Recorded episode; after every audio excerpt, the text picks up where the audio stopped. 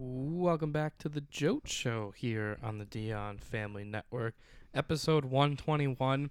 I know there's a lot of ways I could start this episode, but Michigan beat Ohio State, and I think that's the only thing I care about right now. Yeah, you haven't talked about college football all season, and it starts off like that.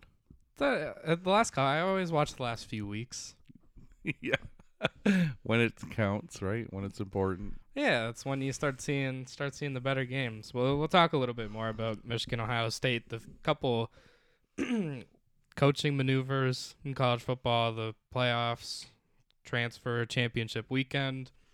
We're going to talk about MLB free agency because that that just decided to happen. Well, until midnight tonight. CBA expires tonight. Yeah. Hmm. I wonder if we'll have any have any signings right down to the wire because it seems like a lot of the major free agents are already off the board. Mm-hmm.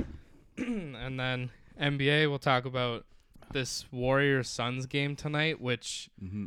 it should be an NBA Finals preview, but they're in the same conference. I did tape it for you. Oh, thank you. I was gonna ask you to, but you already did it for me. Uh, then the NHL.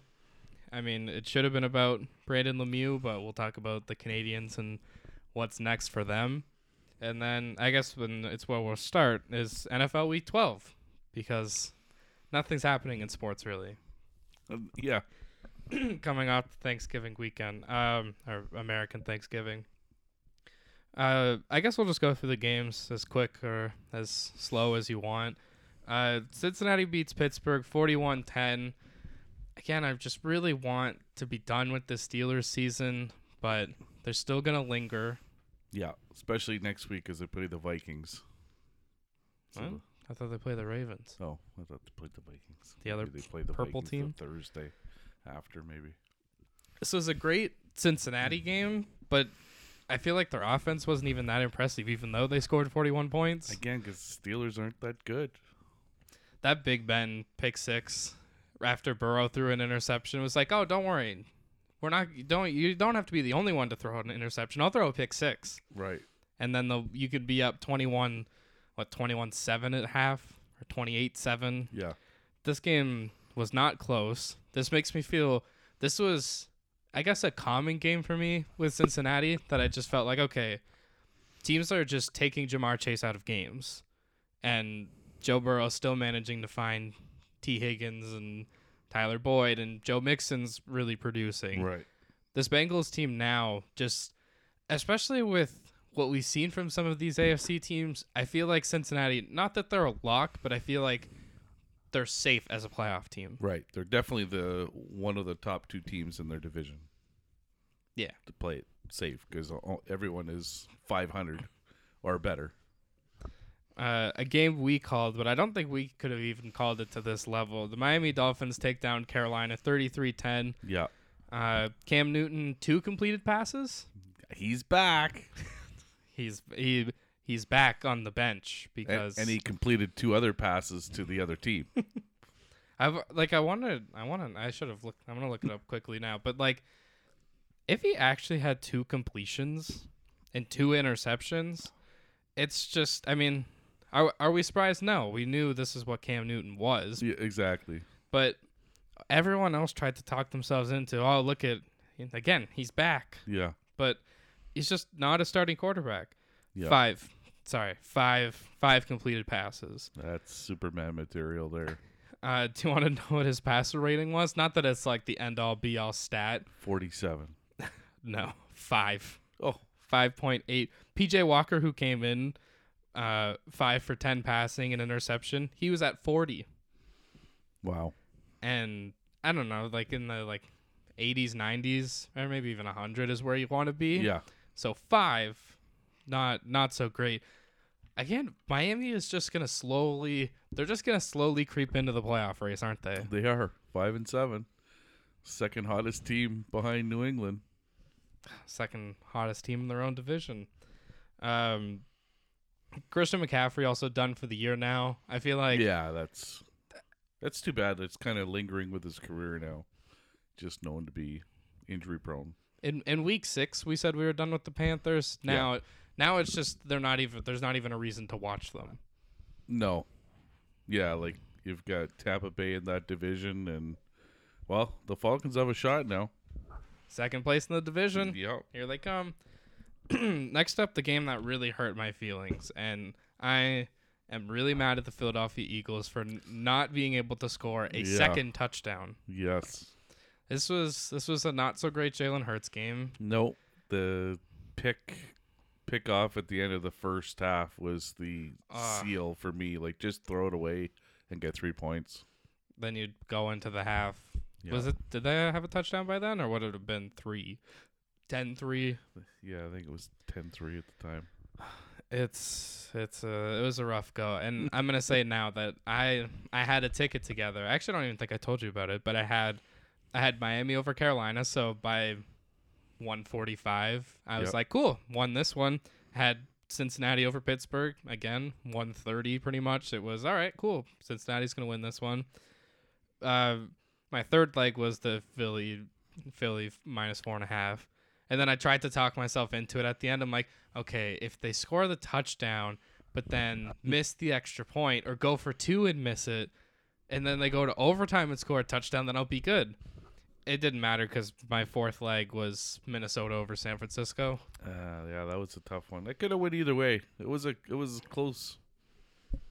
Closer than the score. It was again. It's a. Yeah. I love. I I think I love this season of deceiving scores. Right. Either, either blowout or not. Right. Um. Yeah.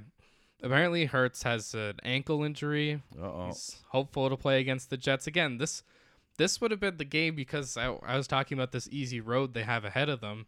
Now, like, am I supposed to feel better about the Eagles or the Falcons? I don't know. I mean, not that either of those teams should be in the playoffs. It's But It's they're both in the playoff hunt. yeah, unfortunately. Uh, next up, the hottest team in the NFL. What are they at? like a? I think they're at like a plus one forty eight point differential on this win streak. They've outscored teams by like two hundred or something ridiculous. Wow. The Patriots take down Tennessee 36-13. Again, by like the fourth quarter, it was already over. Backup quarterbacks were playing, and this Patriots team winning this game in the fashion that they did just sets up this Monday night showdown next week against Yeah. the Bills. For sure. And it is like I looked at some of the games for next week and they're okay, but that Monday night game, I can't remember the last time a Monday night game was the best game of the entire week, at least on Right. paper. Right. Right. And Mac Jones even missed like he missed that pass in the first half to Hunter Henry that would have been a wide open touchdown. Yeah. And everyone's like, "Oh, you know, this wasn't the greatest Mac Jones game and they scored 36 points." Right. it's it's a team that is gaining momentum. It seems like they have this nobody believes in us mentality Yep. and I mean it's not out of the question they beat Buffalo Nope. and I guess especially we'll talk about Baltimore. Is there a path New England could be the number 1 seed? It's possible because it's pretty wide open. And like in terms of being a Super Bowl team, I know we made fun of Bill Simmons for this, but the AFC is that wide open that Mhm. any of the I would say I feel good about six teams making the playoffs and that last spot's open because I want Indianapolis to make it. Right. I feel confident any of those six teams could get hot and make the Super Bowl. Yep. That's the fun part of this AFC. For sure. Um, the not so fun part of the AFC was actually a pretty decent game. The Jets took down the Texans 21-14. Yep. Zach Wilson came back and Yep. Zach Wilson it it up. I, they got the win. How much did you watch any of this game? No, it wasn't on TV. I I mean, that's a good thing. Just What the highlights. what were the three? What were the three early games? It was uh, Colts, Bucs, Hmm. um, Colts, Bucs, um, Tennessee, New England, yeah, Tennessee, New England, and Philly, Philly Giants. yeah, that's right. I mean, not not the worst, not the worst early window. Um, and an identical score, and now in the playoff hunt, Atlanta Falcons Yeah, take down Jacksonville 21-14. this was just Jacksonville is just worse. They Jacksonville almost came back. Yeah. Like Atlanta just they do everything in their power to Yeah. just go like if you ever bet Atlanta to win a spread, not that this one was very high, I'm pretty sure it was it was actually don't I have what I guess, but I don't know what the actual Yeah. spread was. But they just I'm sure they covered this spread because it was probably like two or two and a half, think and a it was half, three something and like half, that. Yeah, so they still covered, but there was still a chance they could have lost that game, Right. and that would have not not saying that their season is now off and running and they're gonna make a playoff make a playoff run, but it at least keeps them in the race, which is funny because they're just really bad. It's just they played a team that was worse. There's only six teams in the NFC with a winning record. Oh yeah, because Minnesota's in a playoff spot with a losing Five and record. six. Yep. Eek. Uh, game of the early window, possibly game game of the weekend. Tampa Bay Indy. Yeah. Colts lost that one. They were up big and 24-14 at the half, and they blew it. You knew Wentz was going to throw was either going to throw an interception or fumble, and he did. yeah, yeah, the And interception. that kind of changed. Both. He did both, and, and it changed the complex of the game. He also threw one. I think it was Pittman that was wide open down the. No, wait, that was the um, Antoine Winfield interception where they started talking about. Well, you know, Winfield's five nine and Pittman's six foot four, and Winfield like jumped to his Right. same height and got the interception. Got the ball, yeah. That's again, that's not the Collinsworth rule, but it's Right. definitely like an interception that's not really your fault. Right. It was a 50-50 ball that they just lost. Yeah. But Wentz also like yeah, he threw it like a dart. Like he makes good plays, Yeah. but as soon as Tampa Bay started coming back, I'm like, oh no, he's gonna panic, isn't he? Yeah, and he didn't get them back in it because they, they scored on a kickoff return as well, right? The Colts. And Fournette gets four touchdowns. Like who? Yeah. Who saw that coming? yeah, exactly. Yeah. What a what a weird game. But again, this didn't make me feel that great about the Bucs, but it also Yeah. didn't make me feel worse about the Colts. Like Right. I think the Bucs are our better team, but are the Colts worse than any of those teams they're competing with for the seventh spot? No, like they'd already won what six in a row. Yeah. So yeah, they're bound to lose one, right? Now they're on, to blow one. now they're on their bye week, which hopefully a, a week of resting and let's just in practice just put Carson Wentz and say, okay, Carson, you're down by seven with two minutes left. Go drive. Actually, maybe that's not a good idea because that Colts defense is pretty good despite giving up 38 points. Uh, late window, Denver takes down the Chargers 28 13.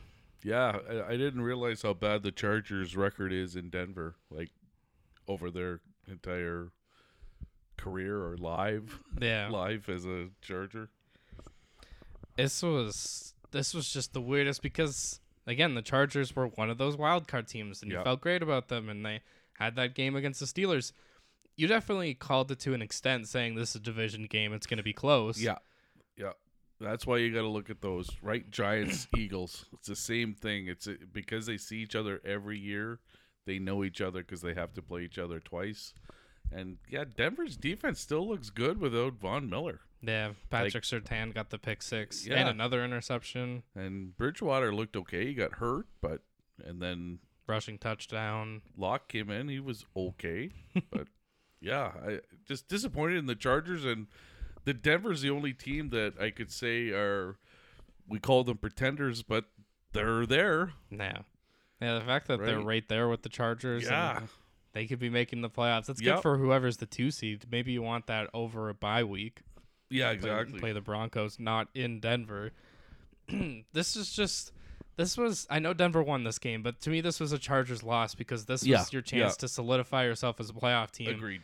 And now it feels like it's the Anthony Lynn Chargers again, and they're just gonna have this bad luck, even though they just didn't play well. Yeah, this one, yeah, they just didn't play well.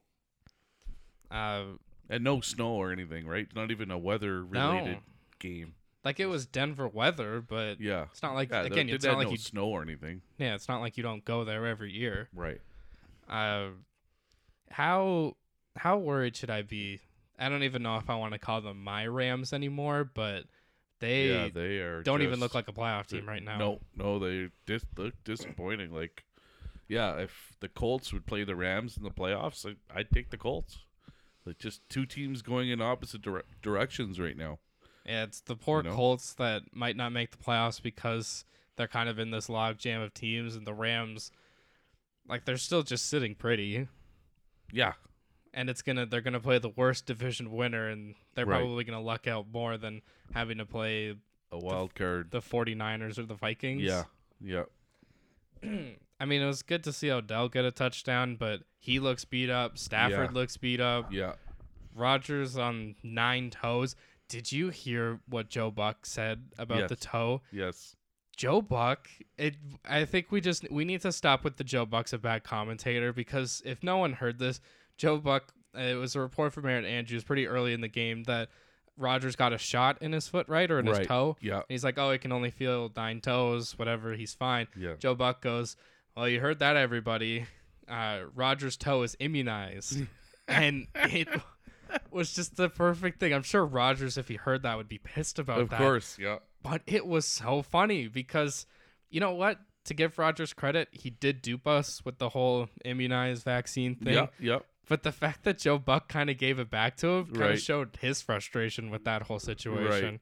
But you kind of have to do, if you're a Fox commentator, you're going to have to do Packers games at some point because they're one of the bigger franchises. Yeah. And Rodgers was Rodgers. He was outstanding.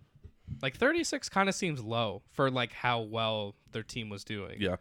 Uh, did you hear uh, Davante Adams? I don't think it was comments after the game, but did you hear his kind of interaction with Odell Beckham Jr.? It was kind of before the game. No. So Odell, because usually players do jersey swaps after the game, and Odell said, "Oh, I I like I need your jersey. Let's do a jersey swap." And Davante Adams said, "Well, why don't you go do a jersey swap with Cooper Kupp? That's who you wanted to play with." Oh boy. and a lot of saltiness. And honestly, I don't blame him. But also, would Odell make the giant or the Giants make the Packers that much better? I don't think so. Like you kind of have those Valdes-Scantling, and Right. And You have those uh, guys, 18. uh, Lazard. Yeah. Lazard. Like just, they have those They- pieces they- that just fit. Yeah. They already have guys. Tonyan, like they Yeah. Dillon, Aaron Jones, like Right. their offense just kind of works. And to me, Odell would just kind of add more of like a drama aspect. Yeah. Than anything. Like Cobb could- was played well too, yeah. even though he got hurt. Oh yeah, Randall Cobb. with the groin. I always forget about him. The Packers defense, not that the Rams offense is firing on all cylinders, but right. The gr- yeah, the Packers defense is we talked about it a few weeks now. They're good. they- Right? Like other than getting smoked in week 1 against a terrible Saints team, which I don't know how that happened. yeah, that's just the anomaly of this yeah, year. but other than that, they're yeah, they're doing their job. Uh, we already mentioned it, but San Francisco beats Minnesota 34-26 and this was this is the deceiving score. Actually, I would say Rams Packers falls in that deceiving cuz 28-36 does not feel it never Yeah. felt that close. No. And 34-26 San Francisco Minnesota feels like it should be closer. Yeah, exactly. Yeah. Like it was a genuinely great game. Deebo Samuel got hurt in this game. Dalvin Cook got hurt in this game. And it was just it's offenses that are clicking even though there was a report out there now that the 49ers are going to trade Jimmy G after the season and go with Trey Lance next year, which Wow. I don't know how that gets released else- now. Yeah, and I don't know what else Jimmy G has to do. He's playing well. Yeah. I'm I've I feel like this isn't the time to do it, but no, definitely not. I also want to figure out what's the best Jimmy G, G team because if you put a good team around him, like I was thinking the the team that just immediately popped into my head, would Cleveland be that much worse with Jimmy G? Like I just I don't think Baker has it. And Right. maybe it's just his shoulder. Baker's, Baker's like a younger version of Wentz. He's good, but you're just waiting for him to make that brutal mistake. Jimmy G doesn't do that. He's a, he's the old uh, who's the guy who almost lost his leg, just retired. Uh, Alex Like, Smith. Yeah, he's an Alex Smith. Like he just will get the job done. Doesn't make silly mistakes. Probably get you to the playoffs, but Yeah. not Uh, much beyond that. Yeah, because he's not gonna make that great throw because he doesn't gamble. Because that great throw could turn into a, an interception that could cost you the game. Yeah, which is why it's funny that Mac Jones is kind of the evolved version of that, where he makes all the smart throws, but then he'll occasionally take that shot. Right. With Jimmy G, like it, it's funny we're gonna look back and say, uh, unless he has some revitalization throughout the rest of his career, of like he made a Super Bowl, but I feel like that's we're gonna have to remember the team around him in San Francisco was Right. perfect. Like every other aspect of their team was top five, top three in the league, and that's why they made a Super Bowl. Right. Uh, Sunday night, Cleveland, Baltimore, a like deceivingly bad game, even though it was Yeah. entertaining. Like, how often do you throw four interceptions and still win the game? Yeah, Cleveland just gave them every chance, and Baker just never took advantage of the opportunities. And also, every time they showed Lamar on the sidelines, it could have been like two seconds after an interception. It doesn't really seem like he cares. Right. And I'm not saying that as a bad thing. I'm actually Yeah, saying yeah. it as a positive that like it doesn't It doesn't affect phase him. him. Yeah, Right. like one he's way just or another. he's just okay. I I did that. Let's go to the iPad. Let's see what we can do differently. And he pulled the a few times in this game. He did the. I don't know if we talked about the uh, Tyreek Hill, Patrick Mahomes, the fuck it. Tyreek's down there somewhere, and he just kind of throws it up. Lamar did that a few times with Mark Andrews. Yeah. Oh, that was an amazing. I, they never officially said it was a catch, but it was a catch. Like totally pass interference. Yeah, Like not just a casual pass interference. Like b- took one arm away from him, so he was forced to make a one-handed grab. But he just threw that up. Like he was getting smoked along the sideline, Lamar, and just said, "Here, I'm just gonna toss this up there." Again, I just don't like. I wish the NFL would go back to 15 yard.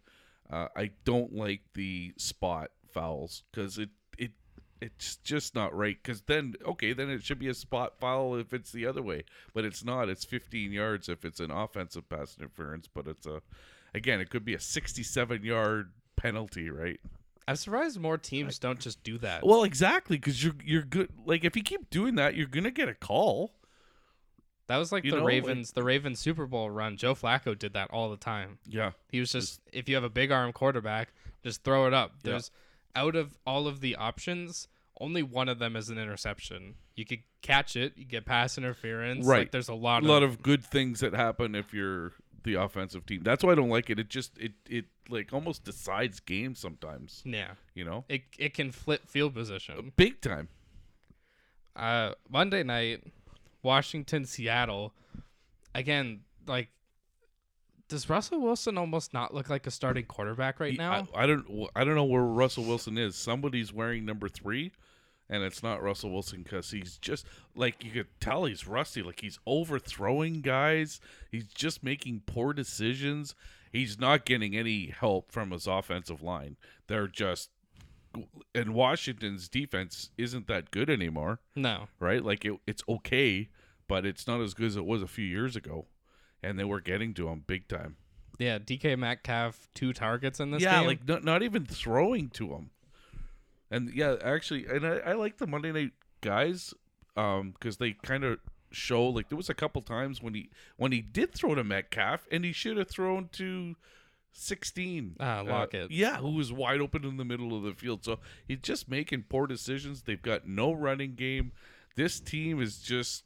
We thought we were a playoff team.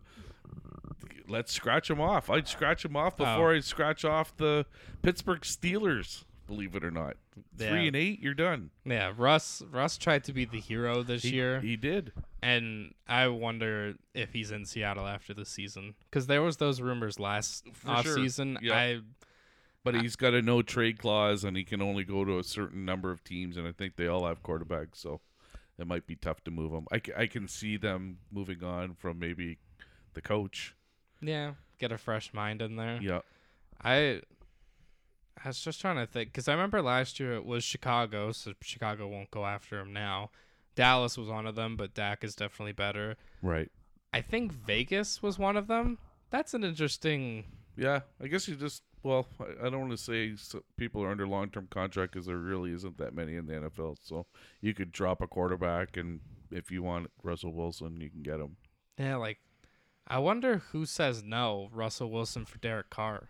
Like Right. I kind of feel like Vegas would say no, which Yeah. is which is wild and maybe Russ just needs an off season to kind of figure this out, but it just it, it it's kind of it's one of those it's very obvious he came back too early. Yeah, exactly. Yeah.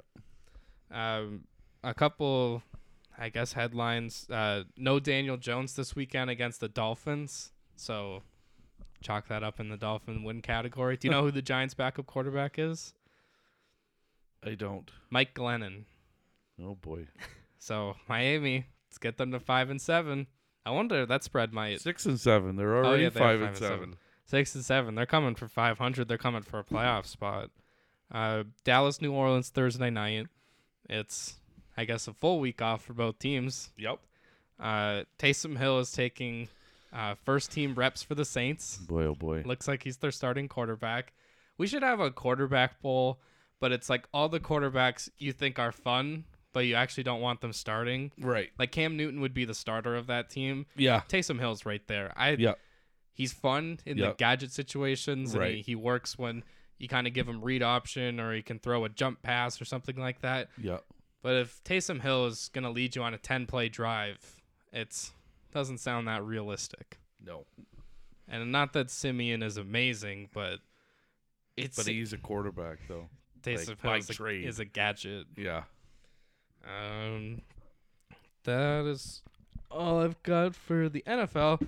NHL, Montreal Canadiens fire uh, Marc Bergevin, assistant general manager for about 20 minutes. Trevor Timmins, someone else that now I forget. The Scott Mellanby resigned. Scott Mellanby resigned, and that he was wasn't like going to get the job though. That's why I think he because resigned. apparently Bergevin offered or said to Jeff Molson, "You should give Mellanby the job. This Right. should be his job, especially as the Right. AGM." Yeah. And on that Saturday night, it was within a couple hours, uh, Jeff Gorton, the former Rangers GM, was hired as the vice president of hockey operations, basically an interim GM, Right. and Mellanby resigned within a couple hours. Montreal makes these moves, and now this is one of my favorite games we have to play because we have to pigeonhole a French Canadian, or I guess maybe not French Canadian, French speaking. French speaking GM into yeah. this into Uh, this role. I was just gonna say that, and my buddy Matt at work said, who's a big Montreal Canadiens fan, he said the same thing. Like, it's too bad because, yeah, you're pigeonholing your team. So now your general manager, you can't get the best candidate. You got to get this one. yeah. You got to get a bilingual one, unfortunately. So, you know, Patrick Roy's names come Um, up, of course. But this is this is the best because usually it's oh you know the team is interested in this guy or this guy. Right. It was Patrick Roy saying he's interested in the job. Of course, yes, because he knows the organization. He knows the pigeonhole GM that they need because he, he he could be the GM and Gorton could could run the show. I honestly, that's what I think they're gonna. I I heard someone compare it to the Raptors, like uh, hierarchy with Masai Ujiri and Bobby Webster, Right. because apparently Jeff Gorton, it sounds like he's getting control of this team, and Yeah. whoever the GM is is basically going to be the face. Right of So- the franchise. So a few Patrick Roy was one of them. I heard Jocelyn Thibault, but he's like the head of Quebec hockey, right. which I didn't know that was a job. Um, I heard Danny Briere, Danny Briere, he's running the Flyers. ECHL team. Yeah. Um, uh, Mathieu Darche, who's the assistant GM in Tampa Bay, because clearly, if you look around the NHL and you look at a guy like Julien BriseBois, you'd say, okay, well, hey, just take that guy. Right. But that guy is coming off back-to-back Stanley Cup Stanley Cups, and it's not like the Lightning have slowed down Right. and they locked him up long term. So Darche would be a good option because that's that's his assistant GM, bilingual. Uh, Martin Brodeur, like it, it's it's terrible that it just has to be someone French. Yeah, I know. Luongo was brought up. Is he Yeah. even bilingual? Yes, he is. Yeah. Yeah, he's from Montreal It's originally. it, it, to me. Then just pick a guy like Luongo, because clearly it's not someone that's going to be making decisions. Right. That's Jeff Gorton's job, and he Right. doesn't want to talk to the media. So throw out even the to me the most chaotic situation would be if they picked a guy like Patrick Roy, because he's not he's not just going to listen to Jeff Gorton No, that's probably why he won't get the job. because he's You too have- big of a personality, and he's Yeah. going to say these are the moves I want to make, and they're going to butt heads immediately. But you know what would be great if um, Carey Price wa- walked by behind the bench and said, "I want out of Montreal." that would be that would be pretty that good. would be right back to Patrick Roy. whoever whoever gets this job is going to have to make difficult decisions because more than anything, Montreal needs a direction. Yeah, It's- they don't have What one. are we? And last year again, let's let's face it, they got lucky. Oh, Like again, how many times can they tell you? Most teams, if they don't have the number one center, you got a good chance to beat them. Yeah, you catch you catch the Leafs, which we're gonna talk about the Leafs. Tavares gets knocked out in game one. Mark Scheifele gets suspended in game one against Yeah. Winnipeg. Yeah, You face Vegas, who they just stopped. They just didn't know how No, to they- put the puck in the net. they. I think they had lost their center too. Well, Chandler Stephenson Right. was out. yeah, They didn't really have a number one center to Right, start. He was playing. And then you run into Tampa Bay, who had everybody, and they won a game. They got a game, and I think that's just because Tampa Bay's mayor wanted it to go back, back to Tampa Bay. Right. It's, it's it's a weird, especially then Vancouver Montreal play, and I kind of wish they still had Bergevin, even though he wasn't even with the team because he tested positive for COVID. Yeah. How do you fire a guy when he's sick? That's that's really tough. Like when the Flyers fired Roger Neilson when he had cancer. Oh my god. Fred Shero. Was it Fred Shero? No. Oh wait, he was the coach. Yeah. I always think because Ray Shero Uh, was. yeah, Bobby Clarke was the GM and said, "Well, we didn't give him cancer." That was his answer. Oh my god, that is amazing. Um. Yeah, Montreal Montreal plays Vancouver, and I'm like, yes, this is this is gonna be the messiest Battle of game the ever. bottom feeders. And then Pettersson scores A because nice goal. Yeah, he he did. And Vancouver beats Montreal after Montreal had already broken their losing streak. And I think I said it I think it was last week, or I might have said it too off air. I'm like, I'm so excited for this Vancouver Montreal game. Yeah. Then Montreal snaps their win streaks. I'm like, oh, okay, so they're just gonna lose to Vancouver. And it's not like you fire your GM and then the team suddenly gets fired up like it's a new coach. Right. So, dump, dumpster fires kind of all around in Canada, uh, including the Ottawa Senators, who had a nice. I loved. Did you see the highlights and they showed uh, Claude Lemieux and Keith Tkachuk fighting? Uh, I did not see Claude Lemieux, but I see I seen Brendan Lemieux fighting. Did I see? Wait, did I say? He said Claude. What isn't it his dad? Oh, Yeah. oh, they were actually fighting. I, th- I thought you meant like the actual fight on the ice. No, no, no. And They brought back uh, 1996 World Cup. It was Keith Tkachuk versus oh, Claude Lemieux. gotcha. So they showed those highlights Oh, right. before I knew what had happened. Oh, okay, And then they- gotcha. brought us to present day where the LA Kings wearing those really Right. ugly helmets that you like. Yes. They now they just wear them every Oh, game. Yeah, because they must have listened. The people are listening to our podcast. I tell you. Well, even though we disagree on that, clearly I guess they're just listening to you. Yeah. Um, Brendan Lemieux and uh, Brady Tkachuk lay, laying on the ice after a fight, and I feel like it's weird that we didn't see it directly. But Tkachuk gets up, his hand is bleeding, Yeah, yeah, yeah, and Lemieux bit him. yeah. Like- oh, yeah, he's getting suspended.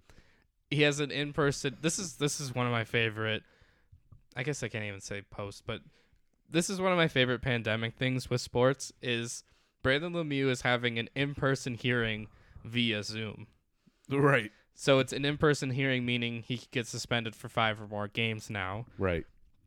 and I Brady Tkachuk. Actually, I should pull this up because Brady Tkachuk's quote after this is something we have to embrace in hockey is someone actually answering a question about how they genuinely feel. Did you hear what he said? No.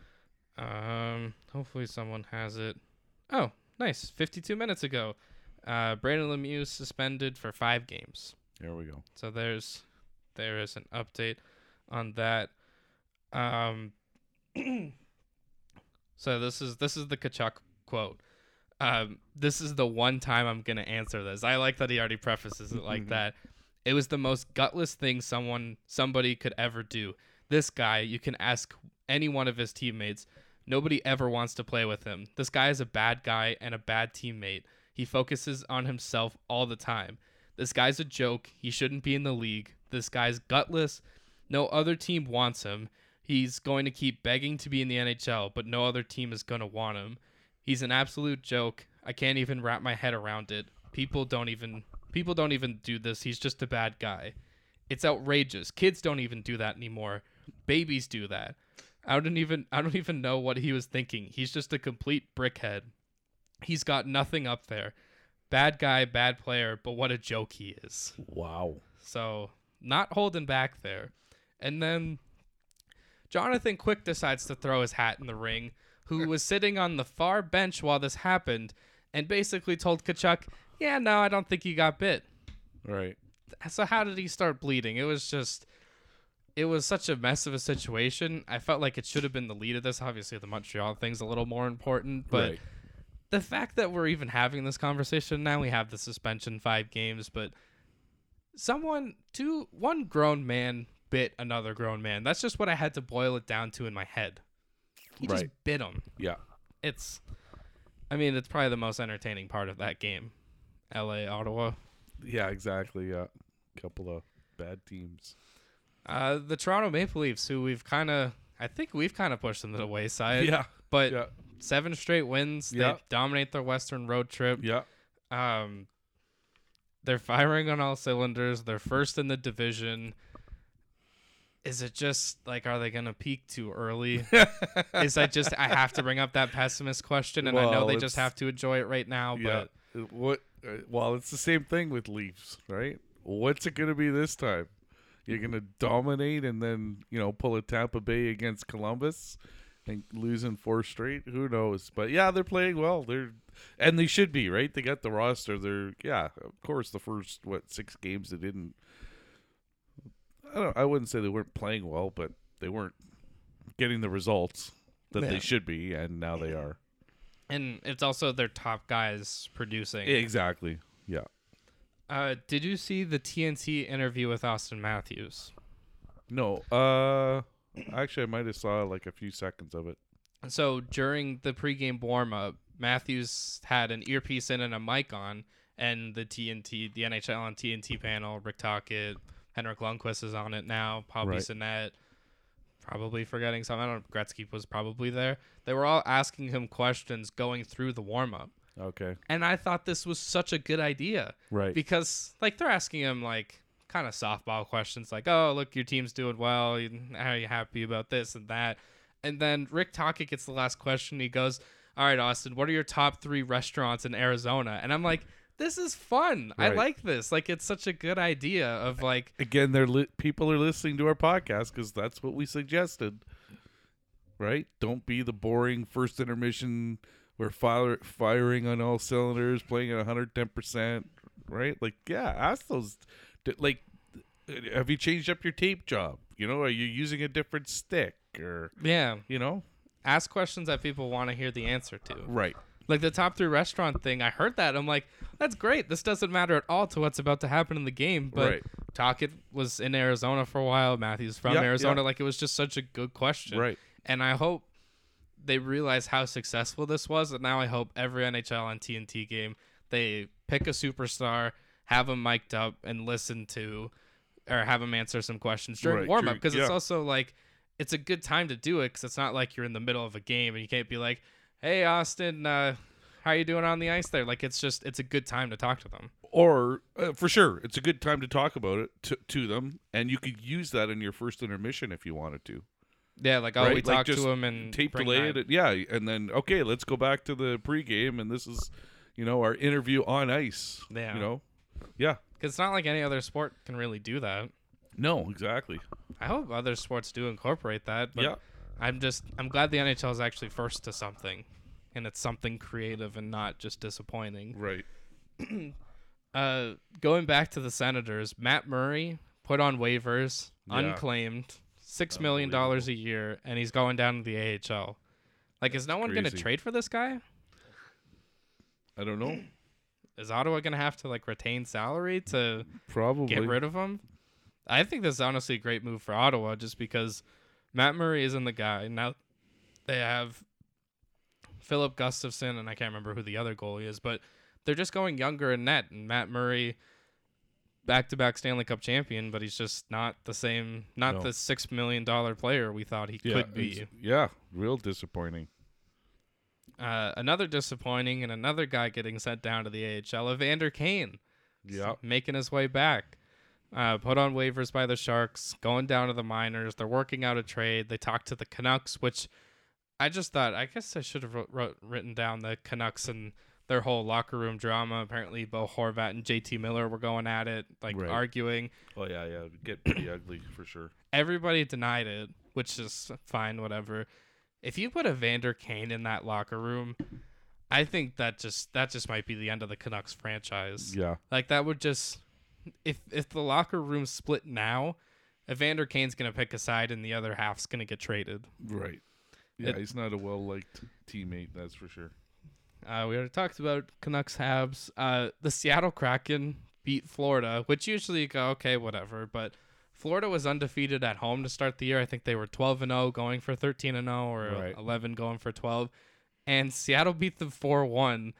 And I hope this is just like I know Seattle isn't a playoff team or anything, but I hope this is their whole year of just every game we go, oh, look at that. They beat someone Right. and they spoiled something like that. Like that might be their biggest win of the year. oh, for sure. Yeah, Florida, I would think, is the best team in hockey right now.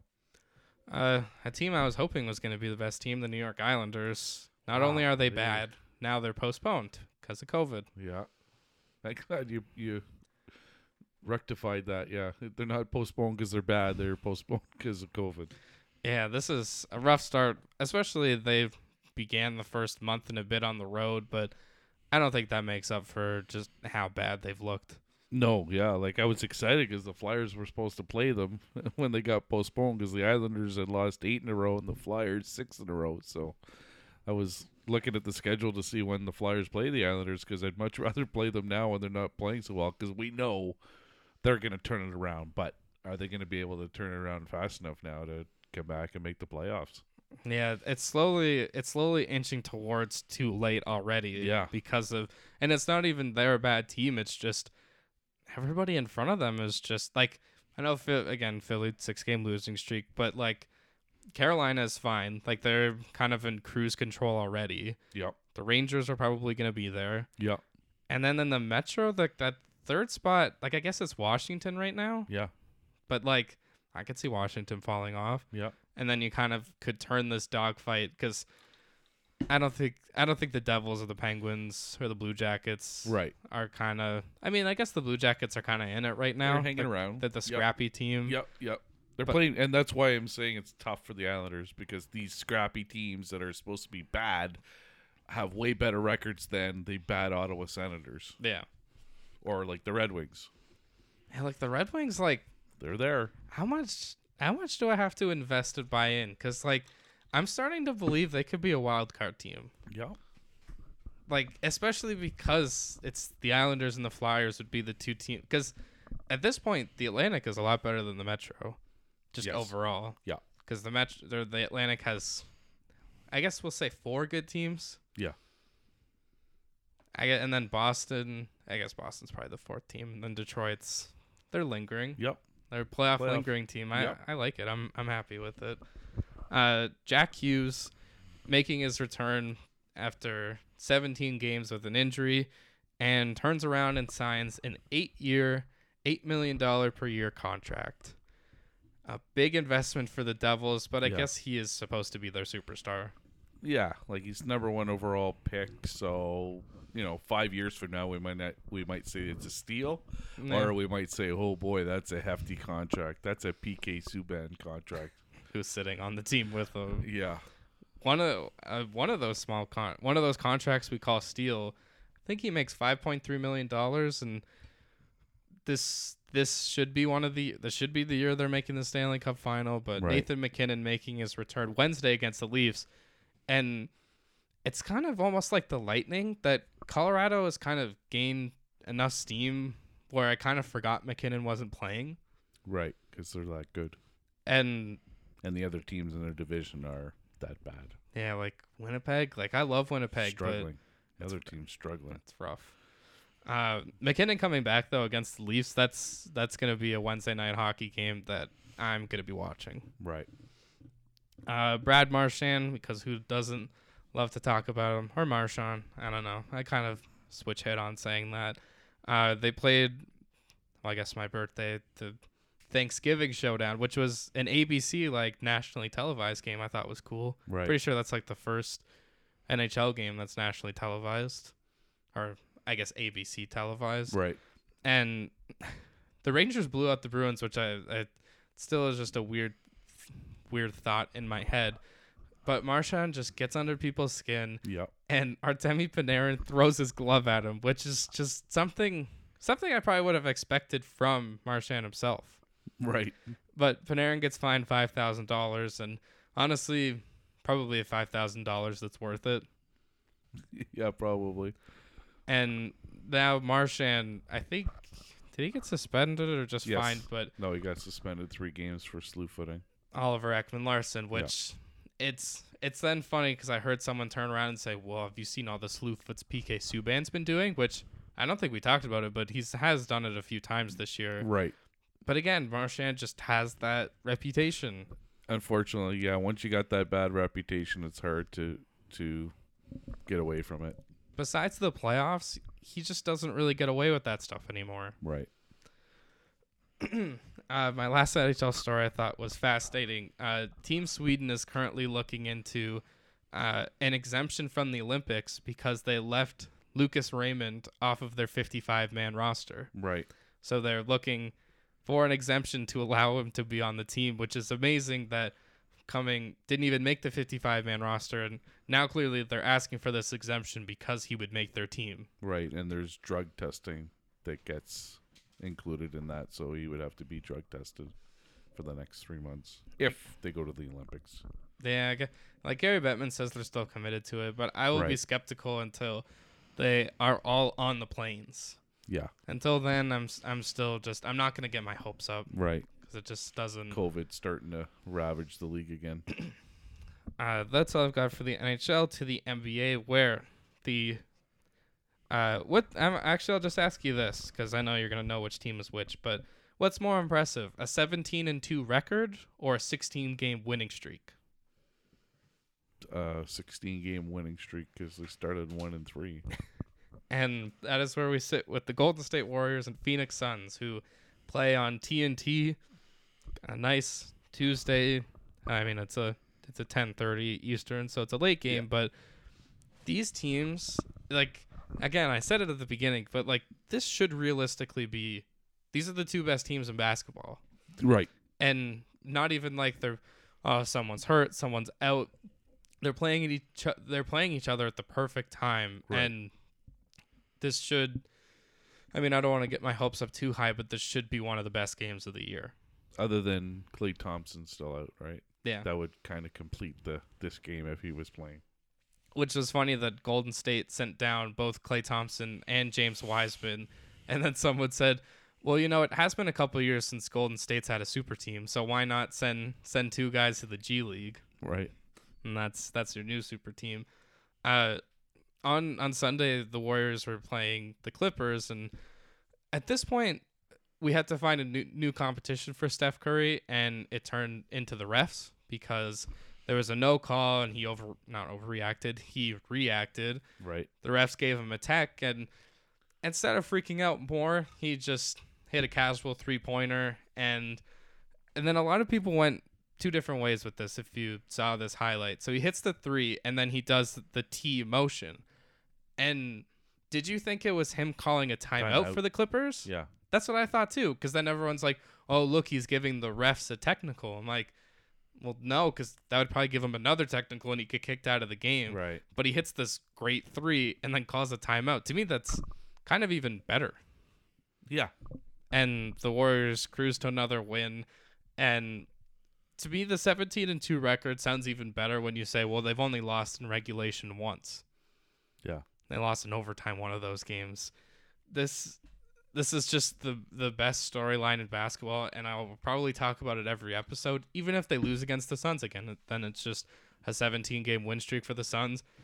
But it's fun that this Warriors team is like just as dominant as they were before they had Kevin Durant. Right. Just a four year hiatus, I guess. Yeah. Uh, I also Saturday night I watched uh, the Chicago Bulls and Miami Heat play, and besides the Kyle Lowry DeMar DeRozan bromance, which Right. brewed once again, these are just two genuinely good teams, and it was a good game down to the wire. The Heat ended up winning, and it just made me think. I, I just want to see these teams in the playoffs. Like the Bulls, we tried to call bullish, and I was right there with you. Yeah. they just proved us wrong. They're just a good team. Yeah. Again, in the playoffs, do I think they're a championship contender? No, but they could win a round. Yeah. maybe two. Like if if things break the right way, if everyone's playing at their highest level, they could make the conference finals. Like it's not completely out of the question, at least for now. Uh, a tale of the first and second overall pick. Zion Williamson is back to full condition, full practice. So Full contact. full con- full contact practice. He'll be out there soon, and then a lot of people are then gonna start bringing up his weight because he does look a little bigger. Yeah. But I mean, if you're not on the court, what do you what do you expect? Do you think he's gonna lose weight? He's a big guy, anyways. On the flip side, Ja Morant sprains his knee, and I think we're just lucky it was that. The way he kind of jumps, the risks he takes, Right. it seems like a torn ACL was in in the realm of possibility for him. I feel bad. Uh, someone that I go to school with is at the Raptors game tonight, which I'm pretty sure is what you're watching as we're recording. Yeah. They're down by eight. Yeah. So I mean, they were down what, like twenty something, Yeah. Three minutes to go. and all We're within two. all all this guy wanted to see was Ja Morant, and he bought those tickets a few weeks ago, and Right. Ja Morant gets hurt. It sucks when stuff like that that happens. Uh, Enes Kanter, uh, couple couple news stories for him. Uh, he's gonna become a legal U.S. citizen. I think it's today or tomorrow, and he's changing his name to Enes Kanter Freedom. Why? Uh, I don't know. Probably because he's a U.S. citizen. I don't. I don't really know the reason, but he also wore freedom on his back during the bubble. Okay. So now he's. We're slowly following into not that he's going to be. I don't even know what we call him. Ron Artest, but he became Metta World Peace. It's it's slipping into that territory, but I think he's doing it for a productive reason at least. Gotcha. Uh, Demarcus Cousins is going to be headed back to the NBA. The Milwaukee Bucks signed him to a one-year non-guaranteed contract. Brook Lopez is hurt right now. They need a center, and honestly, Demarcus Cousins is just kind of checking off all the boxes of contenders to play for. He played for the Warriors. He played for Right. the Just Lakers. looking for a ring. Ring chasing, not not a bad thing, Nope. but it's more embarrassing when it's that obvious that you're doing it, and it kind of feels like he goes, okay, well, who won the title last year? All right, we'll go there. I'll head to that team. uh, John Wall said that he wanted to play. He wants to play for the Houston Rockets again. For those who don't know, I think he's the highest salary in the NBA right now at $45 million per year. As someone told me, the most expensive assistant coach you could have. Um, after sitting down with Rockets management, he's still not going to play, which I know that really sucks for him. I wonder if it's if he gives back money, Right. they could buy him out and he could go play somewhere else. But clearly, he just wants to play basketball, and for Houston, it's all about money Yeah. which is kind of the disappointing thing with sports sometimes. Uh, Michael Porter Jr. from the Nuggets, he's done for the year. He's had a back injury that's kind of lingered since he was in college, and that's why he fell in the draft. And now for the Nuggets, they're gonna get Jamal Murray back, and Jokic had a bit of an injury, but he's back. This feels like it could be a giant blow to the Nuggets season. Right. Uh, Kemba Walker taken out of the Knicks rotation altogether. Yeah. That's too bad. he like a few years ago was like a superstar and Yeah. now like is he gonna be lucky to find an NBA job? Because clearly he's not gonna be a Knicks soon enough. So is there another team that's gonna take a chance on him? Probably. I hope so. He's like one of the happiest guys in the NBA, Yeah. but he's just not the same player he once was. Right. Finally, LeBron James is in COVID protocols or health and safety protocols they call it. He could be out for 10 days. Again, it's the two two negative tests in 24 hours and you can be back and it's still it's still the NBA it kind of shows almost their seriousness with it doesn't matter who you are Right. because I'm sure a lot of leagues would go, okay, well you're our best guy, so we'll Make We'll let this slide. Right. but LeBron and health and safety protocols.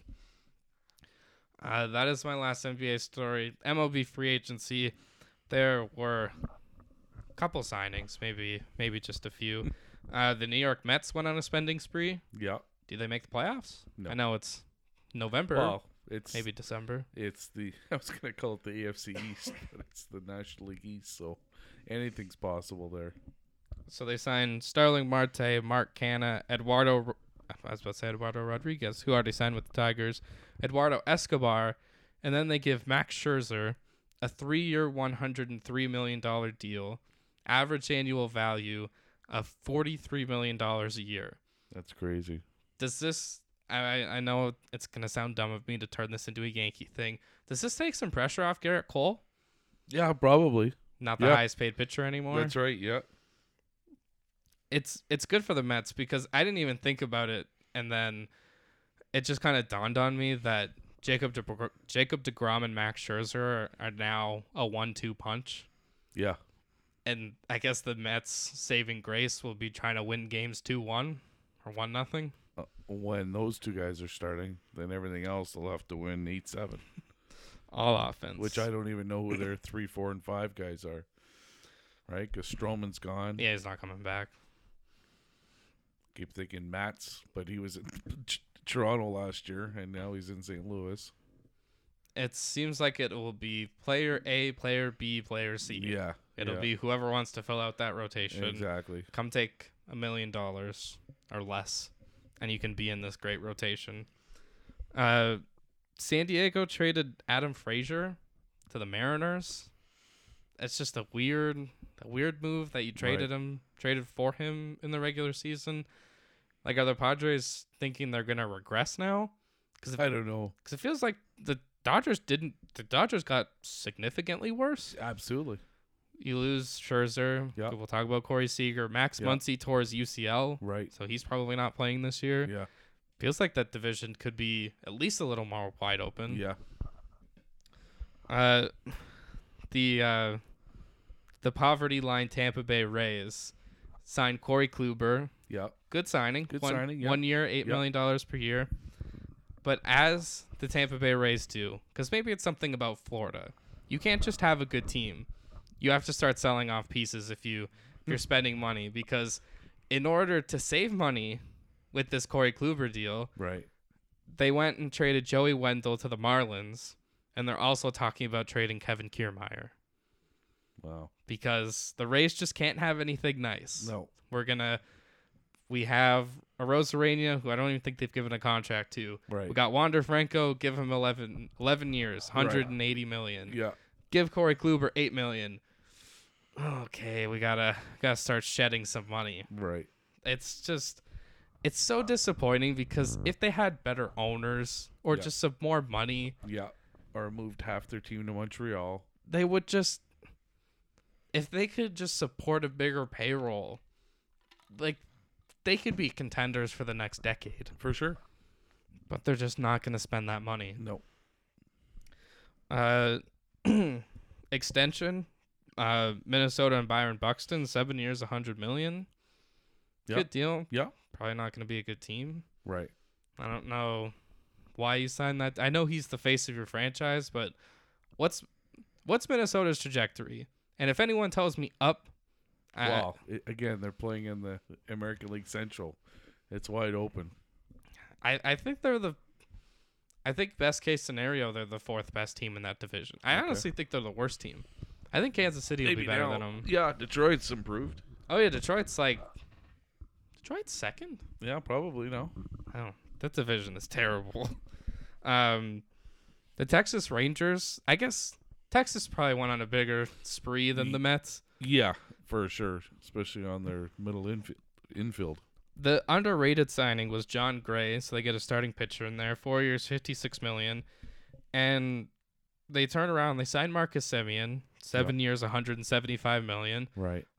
One of those deals where I'm sorry, this this is where my mind goes, but I just kind of say, okay, so you don't want to win, you want some big money. Yeah, exactly. Like Texas is not a contending team. They've No. definitely got better, Yeah. but this isn't a World Series team. No. They're yeah, they're still they might be lost still. Cuz the Angels have gotten better, Houston's still good and I guess the Oakland, A's if yeah, they sell off they- everyone. Right, they do the garage sale. Um, and I remember this was a big sticking point with the Jays was Marcus Semien wanted to play shortstop. Right. He is a shortstop. I'm going to play shortstop. Right. Why did Texas then sign a shortstop? I don't know for a lot of money. Corey Seager, which again was was the guy I wanted for the Yankees. This is definitely not the contract I would have given him. No. 10 years, 325 million dollars. Yeah. And my question turns into okay, who's playing second base? Because in my opinion, it should probably be Corey Seager. I think Marcus Right. Semien is the better, defender. Better defender. defender. Yeah. Yeah.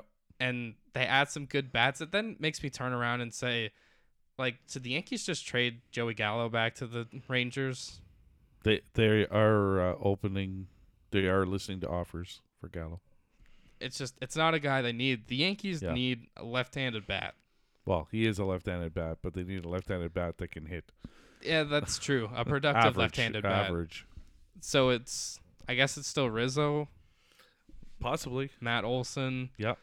Or if they want if they There's want the big fish, they can Yep. still go and get Freddie Freeman. Yep. I don't think he'll leave Atlanta, I don't think so, but if the Yankees gave him the money, right. be hard hard to den- hard to deny.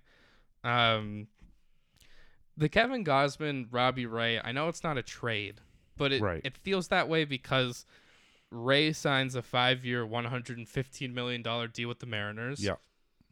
Not not the worst deal. Seattle wants to contend, so Right. go get the Cy Young winner. Not a bad deal. Yeah.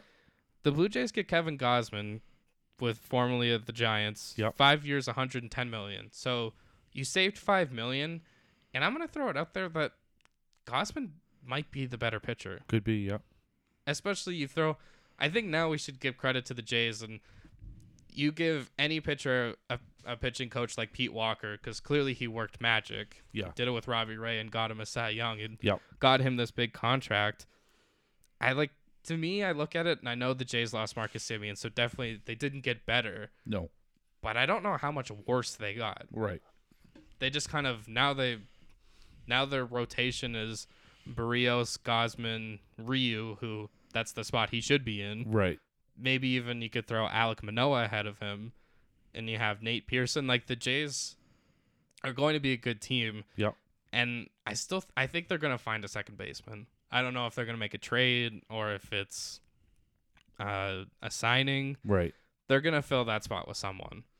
Yeah, for sure. And I wonder who's their third baseman now? Because I know, because a guy that I was thinking about, if the A's are doing this yard sale, was someone like Matt Chapman. If you threw him in that Yeah. Jays lineup, Right. not that he would be the exact same as Marcus Semien, but I Right. imagine his production wouldn't be as far be that far off. Right. Just some some food for thought. I'm I'm trying to help Jays fans out here. Uh, we talked. We mentioned Max Muncy. So the Yankees now are talking to Texas about a shortstop, Isaiah Keener Falefa, who was a Gold Glover this year, and is just gonna get pushed to the wayside with the Rangers. I don't know really know much about him besides that he won a Gold Glove and he's a shortstop Right. if it's a if it's a stopgap, because clearly that's what the Yankees are getting. Yeah. Uh, I'm gonna look this guy up because I hope he is a left-handed hitter. That would be. Uh, he is not. He is a righty, but the Yankees the Yankees need someone to fill in for what a year or two before they can get a guy like Volpe up. Exactly. Yep. Um, Javier Baez signed a deal that I was not expecting. Did No. did everyone like I don't know if everyone was in this camp, but I just thought he was going back to the Mets. Yeah, that's what I thought too. Or going back to the Cubs. Yeah, yeah, that would have been a good move. Instead, he's now going to the Tigers because the Tigers are making crazy moves. Uh, six years, 140 million, and I'm gonna say I still, I still think Carlos Correa is gonna go to the Tigers. I think they're gonna have this crazy payroll. I'm honestly surprised now that the Tigers wouldn't have gone and got Verlander back. Like I just felt like that would have been a great story, but right. they got Baez, and I don't think Carlos Correa is too far behind. And in terms of middle infield, Baez Correa is probably one of the better middle infields in baseball. For sure. my last baseball story, and we're gonna love this. It's playoff expansion. There, see again, people are listening to our podcasts. It is not confirmed, but this is from Jesse Rogers of ESPN. So, first thing, and this is what we all want: 14 team playoff. Yep. It's the perfect number. Yep. 16, you could say it's not half the league making it. Right, 14 teams, seven each side. makes the 162 regular season game worth it. Now, the number one seed gets a bye into the divisional round. Yep. Again, you are the best team in baseball throughout Yep. the year. You deserve Yep. something like that. Uh, the other two division winners will get to pick their opponents. Oh boy. The higher seed hosts all three games in the wild card round. Yep, I like it. If you're the higher seed, you should get a, Yep, a real advantage. Advantage. Yep. uh, again, I feel like baseball's really trying to push this picking your opponent thing, but I feel like we all know it's going to be okay. Team number two. All right, we're gonna pick the team with the worst record that made the playoffs. Like I feel like I'm, I mean, hopefully this would create something like the end of the year with that whole logjam of Seattle, Toronto, Boston, and the Yankees that they were picking. Oh, do you want home field advantage or do you want to pick who you want to play?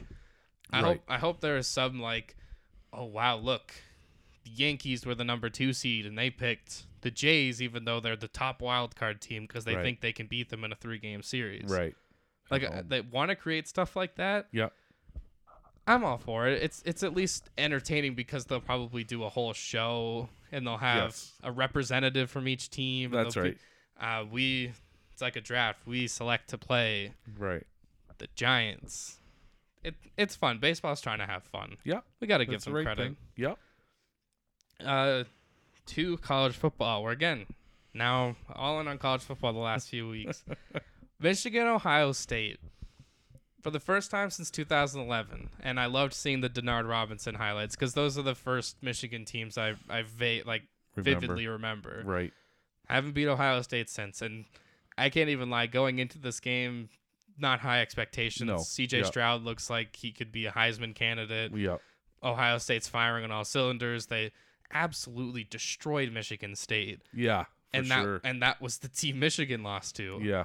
And I guess it's the big house was the real to me difference in this game. And the snow. The snow definitely had an impact. 110,000 fans Yeah. and Haskins goes for five touchdowns. Uh, McNamara just kind of, again, it's not a it's it's not a run and gun offense. It's And he didn't do it at all. They they still went with two quarterbacks. Yeah, not as much. I No, no, found but they McCarthy was more He- in Yeah. Limited. was there. Hutchinson, I I forgot that he, like I didn't think he was going to be that high of a draft pick last year, but he they had the story before of I'm coming. I wanted to come back because I wanted to beat Ohio State. It's kind of pathetic on both teams' end that like all you care about is beating the other.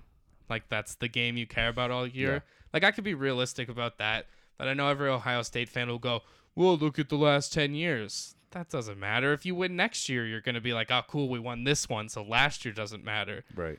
It's it's a great rivalry, but it is embarrassing to be like, to for Michigan to have a sign that says, "What are you doing today to beat Ohio State?"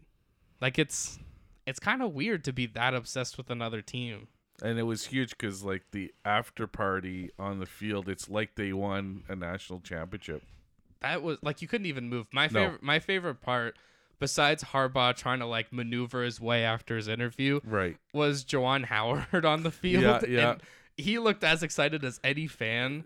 It's again the Michigan Ohio State rivalry. It's it's true. It's too bad they're in the same uh, division of the Big Ten. That it's not an SEC or an a uh, I Big know- Ten championship yeah, game. I know they, they never had one before because that used to be the unofficial Big Ten championship game, but now, yeah, it's almost a letdown. Michigan's got to play Iowa. Like Iowa could end up winning the Big Ten, and like everyone's gonna forget, like, oh yeah, Michigan beat Ohio State, It's not gonna matter right? Unless they, they get into both the out, of, and they're both out of the playoffs, which would be strange. yeah, 'cause it's not right? like it's not like Iowa's gonna win and get into the playoffs. No, like they're no. the 16th team. right Exactly. now. if they win that, yeah, they might move up five or six spots or something. But again, I, I feel like I think I can call myself a realistic fan. The college football playoff rankings come out, and it's not a surprise Michigan's in the top four.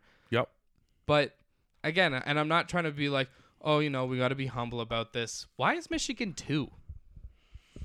because they beat Ohio State. That was two.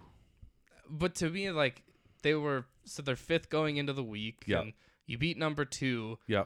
To me, that doesn't put them above Alabama or Cincinnati. Well, it's because Alabama won in quadruple overtime against a non-ranked team, so that's why they're not going to move up, and they could move down if a team played better than them that week. That's that's how it's all based on.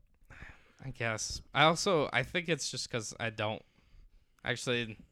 There's none of the. I don't want to play Georgia or Alabama, but I also think Cincinnati will not have a fun time if they're playing Georgia. I think, I think if this is our playoff, because if everybody wins, this is what it's going to be. Right. I think this is a pretty good playoff. Yeah. Like I and again, obviously everyone could turn around and say, "Well, Michigan's gonna obviously be happy." Georgia is just like they killed Georgia Tech. Like, Yeah. it was not close. it- just like Georgia Tech got killed by Notre Dame the week before by pretty much the same score. yeah, and like yeah, Bama ekes out the win. Cincinnati is just they're they're plugging they're plugging along. Right. uh, I guess I'll do championship weekend before we do the coaches. Um, out of, I guess it's not a power. It's the power five, but like the six conferences that matter because we have to count the AAC Right. now because like I'm gonna let's do like I don't we're not rankings but like Georgia Bama is a must watch. Yeah, that is yeah, the best game best of the weekend. game of the weekend for sure. Utah Oregon. Might be good. Yeah, I guess. Well, wait, didn't Utah already beat Oregon? Yep. That was what they got killed. Yep. I guess okay, revenge, but then doesn't really matter much for the playoff. No, that won't have any playoff implications. Michigan, Iowa, pretty big deal. Michigan wins, they're in. If Right. They lose. It's fascinating. And I, I, I would love to see that just to see How again. This is how you are going to expand the playoffs because now someone's not getting in, right? Because unfortunately, because Notre Dame doesn't play in a conference, they're cheering for teams like Iowa to win so they can get in because they don't have an extra game. Yeah, they're just yeah they're they're sitting idle for the last for last week and this week. That's right, and they're watching TV, watching games. So like their fate is not in their hands at all. Uh, Pitt Wake Forest. That is not a terrible ACC championship, but for the ACC championships we're used to when it's Right. usually It's Clemson against somebody. Trying to get into the playoff. Yeah, Now it's Pitt Wake Forest, and honestly, to me, the best part of this game will be Pitt's jerseys. I, I just I love that blue and yellow combo. right. Um, oh, Oklahoma State Baylor. I That'll guess be a good game. good game, and I guess a little implication. Yeah. because Ohio State or uh, Oklahoma State's sixth, because Notre Dame's fifth. Right. I'm pretty sure. I'll double check. But- Baylor is right there too. Baylor was eighth, I think. So yeah, they're hoping like one of those two teams again. They would have to smoke. I think the other team, right? So Baylor's hoping they just blow out Oklahoma State or vice versa. So and Michigan or Cincinnati loses, and we know Alabama or Georgia are going to lose. Again, just makes it real interesting. It's funny because the the easiest way this goes is Georgia beats Bama, Right. because then you everyone would say, well, Bama has two losses, but yeah. both of those losses were the number one team, and they were the Yeah. number one team after what week two or week three of the yeah. season. Yeah. Uh, Oklahoma, Oklahoma State seven and ba- Baylor's eight. Right. So that'll be a good game. It'll be entertaining. It's so confusing when there's. Oh, I was like, what is the playoff ranking? Why is Michigan fifth, but it's not updated on my phone? Um, I was like, I know the AP top twenty-five and the playoff are usually pretty close. Yeah. I always love looking at the coaches because there's always like one little bias in there. Like, actually, maybe not seeing it now, but uh, in the last game, Houston Cincinnati again, like it, it, it's maximum chaos. But like, if Cincinnati loses, Yep. they're not in the playoff. Nope. it's Nope. it, it's But not like Alabama could lose two, have two losses and still be in. yeah, this right, college that's football is weird. That's where you got to expand because then you'll never have that argument As And- long as you have eight teams in, no one is ever going to complain about team number nine. Or 12 teams in, no one's going to complain about the 13th team. It just won't happen. Because I think about the 12 team this year, and it's like, okay, Ohio State lost two Right. games, but they're Right. still getting in Right, because they're still a team that deserves it. right. They deserve to be one of the top 12 teams. For sure. Yeah. Like, yeah. So imagine that your first round matchup, you get Ohio State and Georgia. That's a pretty good game Yeah. for a quarterfinal, Yeah. or whatever you want to call it. Uh, we're not going to see Oklahoma this weekend, but some Oklahoma news. I guess not. We'll, we'll. I'll still hold off on a second just to say Spen- Spencer Rattler, who was the number one quarterback in Yeah. his class, is transferring, Right. and everyone's trying to figure this out. That we, everyone just tries to figure this out before the guy actually leaves. Right. No, well, everyone went, well, look at Arizona or Arizona State. They that's where he's from. That's the easiest choice. I don't think he would go to USC, but like it's in the back of my head of like Lincoln Riley did recruit him to go to Oklahoma. Right. Why wouldn't he try to bring him along to USC? Yeah. Which was the craziest shocker of a of a Monday morning to or maybe even it was late Sunday night that Lincoln Riley, who's been the Oklahoma coach for the last five, six years, Yep. is now turning around and what he's calling the biggest job in college football in USC. Yeah. Like when's the like wasn't the last time USC like they that they were really good was the Pete Carroll, like the Reggie Bush, Matt Yep. Leinart teams. Yep. But I guess just because it's LA, like that's Yeah. your appeal That's to your- going. Yeah. That's definitely not a move I was expecting. But it it made me think Lincoln Riley's making this move knowing in next year, two years, Two years. they're going to the SEC. Yeah. Clearly, he doesn't want to go and play SEC teams Right.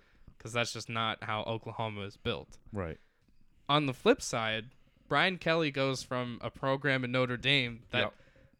kind of almost the reason why they're probably not making the playoff, kind of shafting themselves, Yep. is not being in a conference besides last year when they were Yep. in the ACC. Right. They're just this independent and, oh, we're Notre Dame. We don't have to be in a conference. Right. And I don't know. In my mind, I just see it as Brian Kelly's kind of fed up with that kind of arrogance Right. for a Right. team that doesn't, or for a team that is usually in playoff contention. Yeah. Yeah.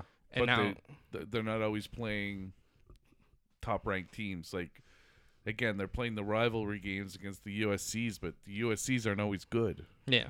right? Or Stanford. Yeah, Right. it's it's a big big name schools, but they're not always Yeah, they're not always good. Yeah, so that hurts them. And Brian Kelly turns around and says, "You know what? This team won a national championship a couple years ago. Ed Orgeron. It was kind of a foregone conclusion, like that he was going to be out at LSU. Right. Didn't really see that coming, but No. Brian Kelly goes to LSU, and this is this is kind of like a stock up, stock down of like I have a little bit less respect for Lincoln Riley because he's going to leave before they go to the SEC. Right. And Brian Kelly says, "You know what? SEC, bring it on!" Like right. he just, you know that's where you have a chance to win. yeah, that's your, you're jumping into the competition at that point. Right. I I, I thought that was two fascinating moves because it's not like they were like at the end of their contracts. Like it's it's weird that they could just jump schools. Yeah. I guess it's also just school though. Like it's not that big of a deal. And then people are trying to bring up Cliff Kingsbury is going to come back to college. How many NFL coaches go back to college besides Urban Meyer? He's because he's bound to come back. Uh, the Alabama Saban. Again, guys that That's aren't That's good. it though. Yeah. Uh, that is all I've got. So let's get to your bad, good, and great. The Okay. Raptors lose? Yes, they did. Ah, Memphis. Um, bad. Yeah, Memphis without their best player. it's not good. Ten and fourteen. Bad. I'm going to start off with all the stuff we're talking about for college football. Shouldn't we be talking about this? And shouldn't this only be able to happen at the end of the year? Like it bothered. Like, what if Notre Dame gets into the number four spot? They don't have a head coach nope. for the play. It, it's it's like going to the Stanley Cup semifinal, and Cooper saying, "That's it, I'm leaving. I'm gonna go coach the Red Wings next year, but I'm gonna leave now." Yeah, It because just usually doesn't make sense. because usually it's players that are saying I'm going to the NFL draft, I'm going to train Sure. for a bowl game that doesn't matter, but Right. it is definitely not a great move to just say, you know what, if things break the right way, we could be in the college football playoff, but I need to go start recruiting for LSU, which is why those moves were made now. I get it, but again, January twelfth, like as soon as the championship college football game is over, that should be the end of the season. That's when you can Just like move. any other sports season, right? It just anyway. I didn't even have that as my bad, but you just you forced me to talk about that because it just doesn't make sense. I feel I feel bad for. Again, if what if Notre Dame gets in? I guess Kelly's thinking they, they don't make the playoffs, so I might as well leave now. Yeah, But anyway, definitely not saving face. Um, couple things on the bad side. It's not real bad, but it's uh, Coach K's final year, so he's retiring right at the end of the year. hmm So it's just kind of it just seems like he's been there forever, and there should never be another coach there. No, the the Mike Krzyzewski era and the Roy Williams era kind of. Yeah. I mean, it's it's definitely not a good thing for college basketball that they're leaving. There's going to be some fresh blood. I'm pretty sure Jon Scheyer, who was like one of the better Dukies of all time, is going to be their new head coach. Right. But it's kind of like the weird like Derek Jeter almost. Like, is it a retirement tour? Like, are people going to give him gifts or are they going to let him go with a middle finger and say good riddance? You've ruined the last 30 years of college basketball Right. because of the amazing program you built. Yeah, fair enough. Um, next bad is Tiger Woods. I- I'm glad he's he's healthy. It just and I figured he wouldn't play golf again, but just the inevitable press conference saying, "I'm pretty much done, but I'm not quite done." I was gonna say he kind of he kind of left the door open. A little bit, but like he's gonna play maybe a couple tournaments. He'll play the Masters because he's the champion there, and yeah, you know he'll do that. But other than that, he almost lost his leg. So yeah. I like get amp- it. amputation right? being Yeah. on the line was pretty wild, and like Did the- you hear that conversation I just saw as that. the journalist? Okay, so the journalist, I because by the sounds of the interview, he didn't want to talk about the accident. So people were asking him questions. He was being real short. Um, so I guess when they asked him that question about uh, amp- amputation, he said yes, it was on the table, and I guess it kind of got the interviewer off guard. And he said, "And he ha- I have another question." And I can't remember what it is. Oh my god! Yeah. Oh, that's that's rough. Yeah, so they played that a couple times on uh what's uh Kornheiser? What's Oh, the uh, called? Uh, not around the horn. Uh, pardon the interruption. Right. So that they played that a couple times. Like you got to have another question written down and ready. Yeah, yeah. That it's it feels like at this point he's just gonna Tiger will be more of just like a gimmick to golf that he'll show up occasionally, Yeah. but it's not like he's a pro golfer anymore. No. Yeah, like you said his back is killing him and his leg now, right? So, yeah. So anyway, um for my good, just yeah, NCAA football games. It was some real good games this weekend. Like Alabama should have lost. they weren't even in that game. They won. Auburn played so well. They won a two point conversion contest. Exactly. Yeah. Yeah. But uh, yeah, that was a game for Auburn. Again, those games are. It's almost like a di- well, it is a division game, but again, they're no matter where they are in the standings, the Iron Bowl is usually a, a good game. Yeah, And Ok- it was Oklahoma, Oklahoma State. same thing. Yeah, it's always always a good game regardless of the standings. But both those games obviously meant something, right? Auburn wins and Oklahoma wins, and it's a different story And like, the playoff format. does like Ohio State come back into the conversation Yeah, probably. if Bama Right. and if Bama loses? Yeah, that's what I mean. You need more teams because this is this is what's going to start to happen. the the thought exercise should be more of like, well, if Iowa wins, like, do they get into the playoff? And it's Right. the twelve team playoff. Yeah, exactly. It'll be less of like, you'll know the good teams are just like, Ohio State is gonna finish like sixth this year, and Right. they should realistically be in the playoffs. Right. Yeah, they were that good. They just had again the teams they lost to Oregon at Oregon the time. at the time top five team and, And Michigan, Michigan. a top five team. Yeah. So Uh, anyway, Hail to the uh, victors. That's right. Uh, my other good. Um, so kind of like you following college football the last couple weeks, I usually follow the CFL. So playoffs started this weekend. There's always good games when it's playoff time. The first game was good, wasn't great. Snowy. It was snowy, yeah, uh, but uh, Hamilton kind of took it to them. Um, and it's now only the uh, second time in 35 years that Toronto and Hamilton have played in the Eastern Conference Final, Wow. which is surprising with And the rivalry that they have. it's funny that Hamilton's going to come to Toronto with a chance to win and go back to Hamilton for the Grey Cup. Right. Yes, exactly. Um, and then the other game, which was a good game, Calgary, um, Saskatchewan. I that's right. definitely watched that one. Okay. Uh, so that went to overtime. So that he, the second quarterback on Sunday to throw four interceptions and win was our uh, buddy. Uh, F, uh, starts with an F. Fukos. Fukos. why can I not think of it now? I keep on. Well, I was more surprised in the first game that Montreal's short yardage quarterback was Shea Patterson. Because I was thinking about Michigan Ohio State games. And they're like, Right. and Shea Patterson runs for the first down. I'm like, wait, like the Shea Patterson? And he runs to the sideline. And he's like, and then I, all I hear is former Michigan quarterback. And it's like, oh, yeah, good, go. good for Shea Patterson. Uh, for, uh, for Fajardo? Fajardo? So, sounds about right. Man, like he's he's nominated for most outstanding player this Right, year. But right. yeah, like it was kind of one of those like Mahomesian games where Right. at the end of the game, like he still had all the confidence in the world. And one guy had a hat trick for interceptions in the first half for Calgary. I didn't realize it was the same guy. yeah, three out of the four. Eek. But uh, Good And- quarterbacks win. and the battle of the Dickens Dickensons. I didn't know that they were That was really the cool. other brother was the head coach for Saskatchewan. So Yeah. that was Craig and yeah, Dave. there you go. Good for good for Saskatchewan though. Like it, it kind of feels like in the East it feels a little more open that Hamilton could beat Toronto. Right. Winnipeg though, it's it's interesting because it's the conversation of they clinched the division in like October, Right. so they haven't had to play meaningful games. When Saskatchewan down the stretch is not that they really have to fend off BC, but it was Right. more of trying to get home field advantage. So right. I wonder if Winnipeg having this time off is going to be a disadvantage. Yeah. Usually isn't like I would say like nine times out of ten the the home team wins the the conference uh, finals just because they had the week off and get to rest. It doesn't seem to, but we'll see. That's why Mhm. they play the games. Yeah, it's. I feel like they should play them on Saturdays. Like I just going up against the NFL, you're just you're never gonna win. Right. Yeah. Exactly.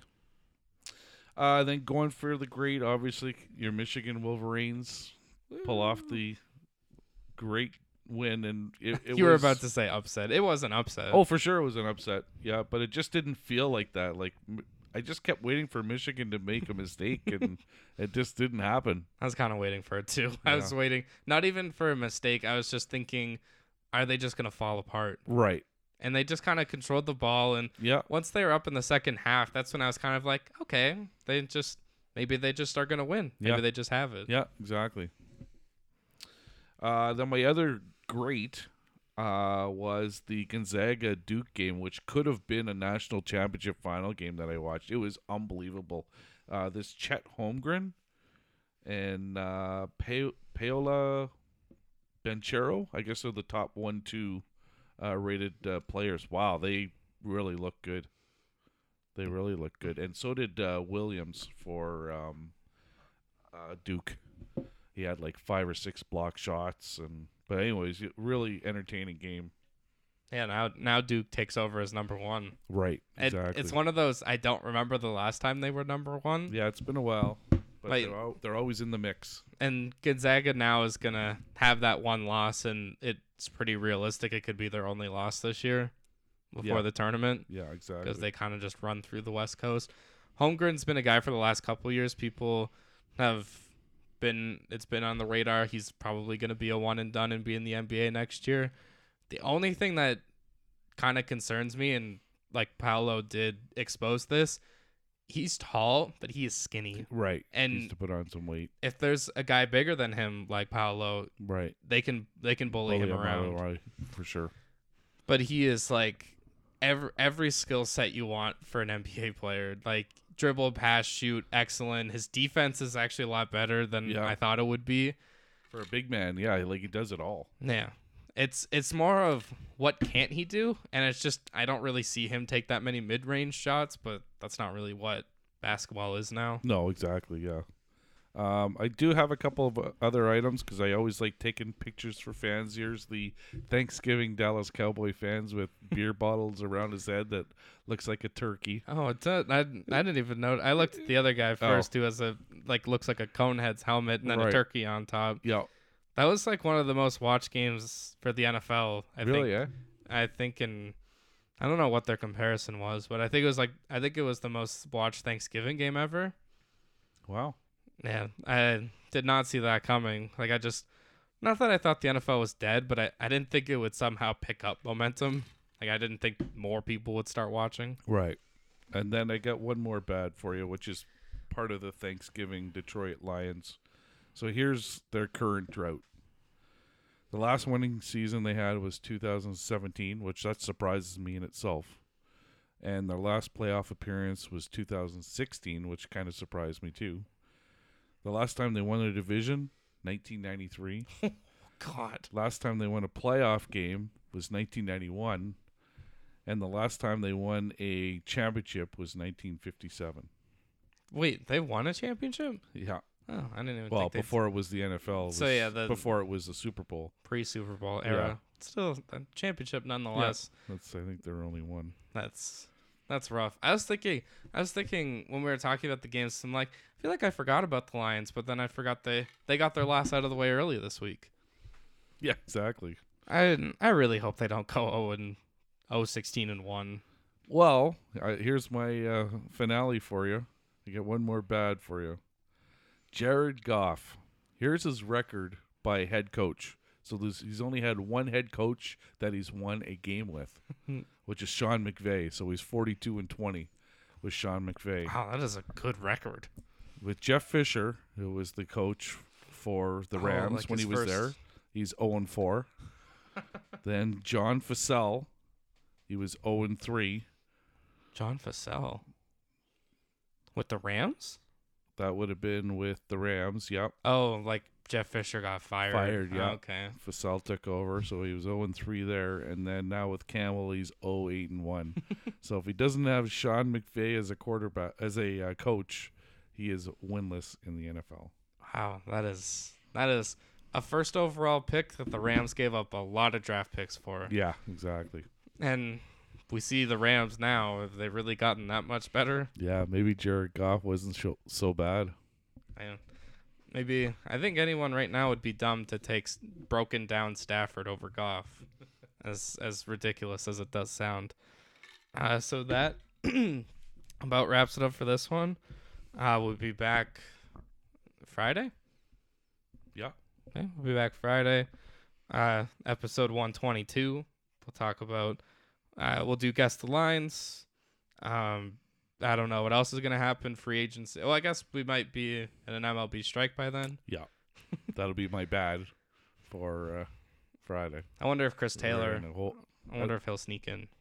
yeah, maybe. And we'll see if it's a strike or is it going to be a uh, lockout. Yeah, let's let's all hope baseball gets out of this and Yeah. expands the playoffs and maybe universal DH. Okay, you're asking for too much. I know it's baseball. Always low expectations. So yeah, that about wraps it up for this one. We'll see you next time.